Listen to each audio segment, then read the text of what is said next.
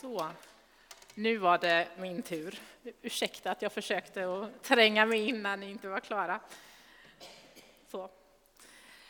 Ehm, den här bibeltexten som vi fick lyssna till för en liten stund sedan, den är ju lite svår att förstå. Man känner när man läser den att man liksom hoppar rakt in och så har man liksom missat lite grann halva berättelsen. Det finns ingen kontext till det som sker. Uppenbart är att Jesus antingen måste ha sagt någonting eller gjort någonting som gör människorna som är där tillsammans med honom väldigt, väldigt arga och upprörda. Men vad är det som har hänt? Jo, så här är det. Vi går tillbaka till början av det sjätte kapitlet av Johannes evangeliet och sätter in dagens bibeltext lite grann i sitt sammanhang. Kapitel 6 i Johannes evangeliet inleds med matundret där Jesus gör så att 5000 män, då är inte kvinnor och barn inräknade, får mat att äta och blir mätta trots att man bara har fem bröd och två fiskar att dela på. Det är helt otroligt det som sker. Och människorna som är på den här platsen, de blir liksom helt tagna av vad som har hänt till den grad att man till och med vill göra Jesus till kung. Men Jesus han drar sig undan, han har liksom inget alls intresse av att bli den sortens kung. Och nästa dag är både Jesus och hans lärjungar försvunna från den här platsen. Vad lärjungarna har tagit vägen, det tar de här människorna reda på ganska snabbt. De har tagit sin båt och farit över till andra sidan sjön. Men Jesus, det vet man, han var inte med dem. Så var är han? Jo, han har följt efter lärjungarna gåendes på vattnet. De som är kvar där på stranden, de vet inte om det här. De har inte sett Jesus gå ut på vattnet. Men det här matundret har gjort någonting med dem. De känner att vi måste hitta Jesus. Och det bästa spåret någonstans efter vad Jesus kan ha tagit vägen, det är att följa efter lärjungarna till andra sidan sjön, till staden Kafarnaum.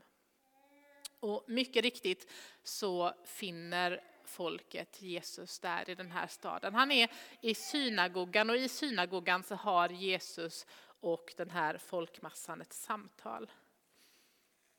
Människorna som har kommit dit, de är nog egentligen inte så intresserade av Jesus. Men de vill väldigt gärna ha mer av den där maten som han bjöd på dagen innan. Det är i alla fall det som Jesus anklagar dem för. Och det kan säkert stämma. Jag tänker att det här var en värld där det inte var självklart att man fick äta mat varje dag. Men Jesus å andra sidan, han vill berätta någonting om vem han är. Och han gör det genom att tala om sig själv som brödet som ger evigt liv.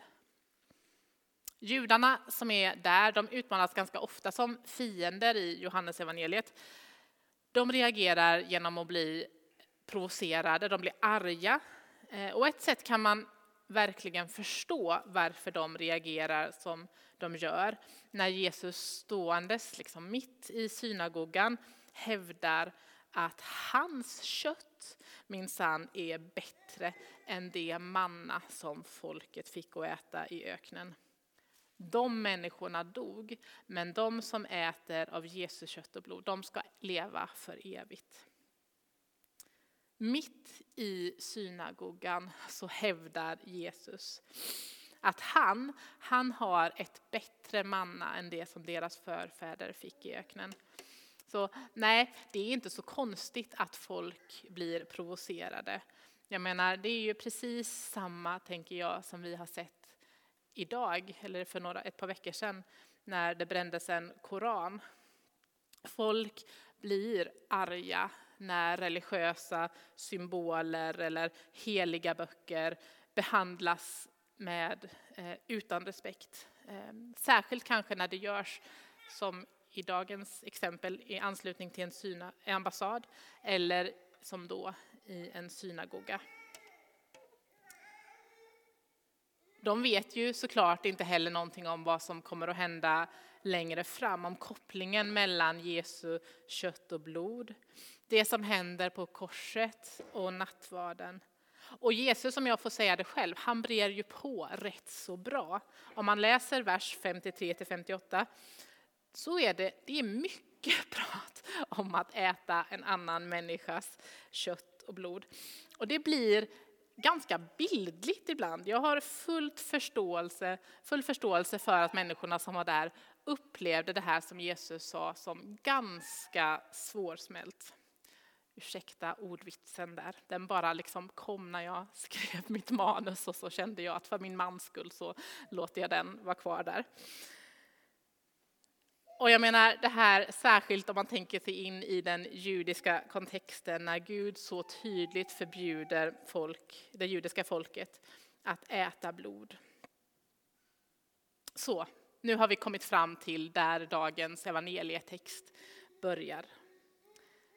Den inleds ju med att samma människor som har velat göra, människor, velat göra Jesus till kung utbrister att det här är outhärdligt, det som Jesus har sagt. Vem står ut med att höra honom? Och så väljer många av dem att lämna Jesus. Till och med Jesu egna lärjungar får svårt att stå kvar vid hans sida. Och Jesus som ju känner både smärta och besvikelse, hopp och glädje, precis som vilken annan vanlig människa. Han är ju helt och hållet Gud, men också människa fullt ut. Känner ju det där att nu lämnar de mig. Och när han vänder sig till sina lärjungar så tänker jag att hans röst har liksom en ton av eh, uppgivenhet. Inte vill väl också ni gå er väg? Men då, till slut, så kommer vändningen genom Petrus bekännelse. Herre, till vem skulle vi gå? Du har det eviga livets ord och vi tror och vi förstår att du är Guds helige. Så mitt i den här liksom jobbiga, konfliktfyllda situationen, när så mycket går emot Jesus så kommer den här, en av de starkaste och tydligaste bekännelserna av vem Jesus är i hela Nya Testamentet. Och man kan fråga sig, eller jag har gjort det i alla fall när jag har förberett den här predikan. Vad är det som får Petrus att säga de här orden? Vad är det som får honom och de andra lärjungarna att stanna kvar trots att så många lämnar? Det kan säkert, i alla fall delvis, handla om någonting så enkelt som att de har mer att förlora på att ge sig iväg från Jesus. Som en av hans tolv lärjungar så har de investerat mer i relationen till Jesus än många av dem i folkskaran. Och därmed så blir det svårare att lämna. Men jag tror att det framför allt handlar om att Petrus har förstått att detta att vara Jesu lärjunge, det är någonting mer än att lyssna till och slå följe med en karismatisk talare. Petrus, han har mött någon, någon som har totalt liksom förvandlat hans liv. Visst, det kommer tillfällen när han tvivlar eller när han begår olika misstag. Inte minst när han förnekar Jesus. Inte bara en gång utan tre gånger i samband med att Jesus fängslas och sedan korsfästs. Det är tur att Petrus berättelse inte slutar där. Utan Petrus och de andra lärjungarna de får möta den uppståndne Jesus. Och han fortsätter Jesus att förvandla deras liv. Nu skulle jag vilja byta perspektiv. Nu har vi pratat om texten liksom där och då, det som hände en gång för länge sedan. Nu vill jag byta perspektiv och prata om här och nu, våra liv idag. Och så skulle jag vilja ställa en fråga till oss som är här idag. Och den frågan är, hur reagerar du i en situation som liknar den i dagens bibeltext? När antingen Jesus eller en annan människa, kanske församlingen, säger någonting oväntat till dig. Någonting som du känner att det här förstår jag inte riktigt. Och min spontana känsla det är att det här inte är någonting för mig. Hur reagerar du då? I dagens bibeltext presenteras två olika sätt att reagera. Antingen så kan man reagera som folkmassan gjorde, med misstänksamhet och genom att liksom fultolka det som Jesus säger.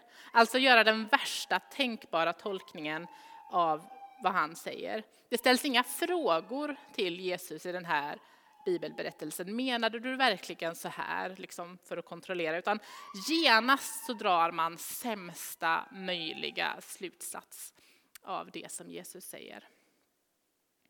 Det andra sättet att reagera, det är att reagera som Petrus och lärjungarna gör, med tillit. De förstod ju såklart inte heller vad Jesus pratade om. De måste ju också ha blivit provocerade av allt det här pratet om kött och blod och allt vad det nu var. Men de väljer, för jag, jag tror att det är ett val, att tolka Jesus med välvilja. De är villiga att se förbi de där orden som de inte riktigt förstår och så fäster de liksom blicken på Jesus, på den som uttalar de här orden. Hur hade du reagerat i en liknande situation? Som de flesta av oss nog vet så funderar vi en hel del i den här församlingen kring förändringsarbete. Vi vrider och vänder på olika sätt att vara kyrka. Vi får delvis hjälp av Gustav Danielsson som är vår handledare. Funderar på hur vill vi vara kyrka framåt?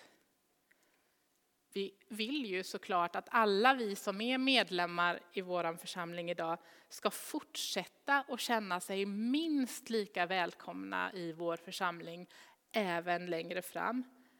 Och samtidigt så inser vi ju att om nya människor ska känna sig hemma här bland oss så kan vi kanske inte fortsätta precis så som vi alltid har gjort heller. Vi behöver nog förändras om det ska kunna ske. Som en del i detta så har vi anställt Gerald som kommer att börja här om några få veckor nu. Det tror jag kommer dra igång en hel massa processer, både liksom rent fysiskt i församlingen men kanske också inom i alla fall vissa av oss. Hans sätt att leda musiken i våra gudstjänster är ju någonting helt annat än när veterankören leder musiken i våra gudstjänster. Och det tänker jag är det som är så bra med det här, att vi får en ännu större bredd i våra gudstjänster. Tänk vilken glädje att få vara med i en församling där det finns både en veterankör och en, eh, en amerikansk gospelsångare. Där allt detta ryms. Det kan ju också vara så att det kommer nya människor till vår församling som en del i detta. Det är ju det som vi hoppas i alla fall. Och de i sin tur kan ju ha nya tankar kring hur man kan göra saker och ting. här. Nya idéer, andra preferenser. Gilla andra saker än det som just vi gillar. Några av oss kommer säkert tycka att det här är spännande och roligt med allt det här nya. Andra kanske tycker att det faktiskt var bättre förr eller känna oro över att det inte längre får plats. Så andra finns det en mix av allt det här. Ehm. Anställningen av Gerald och det förändringsarbete som vi håller på med, det är såklart en del av allt detta när vi ställs inför den här frågan och de här situationerna när vi liksom får välja och reagera antingen med misstänksamhet eller med tillit. Det finns naturligtvis massor av andra situationer när vi kan behöva göra det valet, både i och utanför kyrkan, där man liksom kan uppleva det här skavet på olika sätt. Både kollegor, kanske grannar, för att inte tala om släkten, den är alltid värst. de kan ju vara bland de jobbigaste människorna som finns. Och man kan tycka att alla ju borde tycka precis som jag. Men tyvärr är det inte så världen ser ut.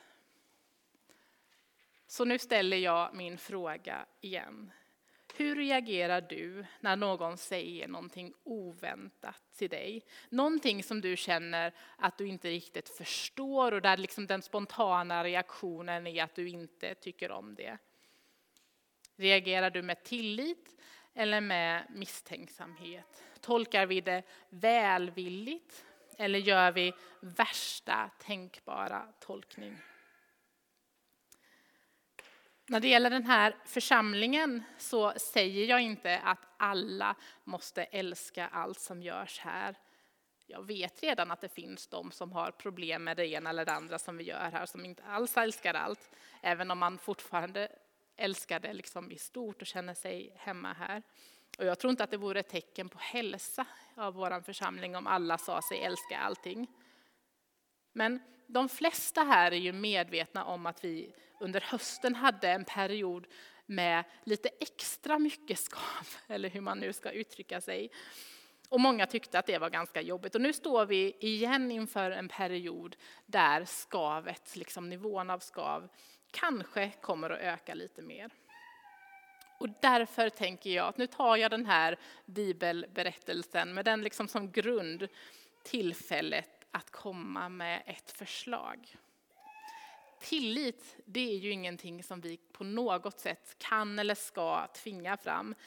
Men kan vi komma överens om att vi så gott vi nu kan försöker att tolka varandra välvilligt. Och när någonting skaver, för det kommer det ju säkert att göra, vi är ju olika och ska vara olika. Då försöker vi att prata om det. Och så håller vi precis så som lärjungarna gjorde, blicken liksom stadigt fäst på Jesus. Och så försöker vi att tillsammans söka oss nära Jesus. Visst kan vi komma överens om att göra just så.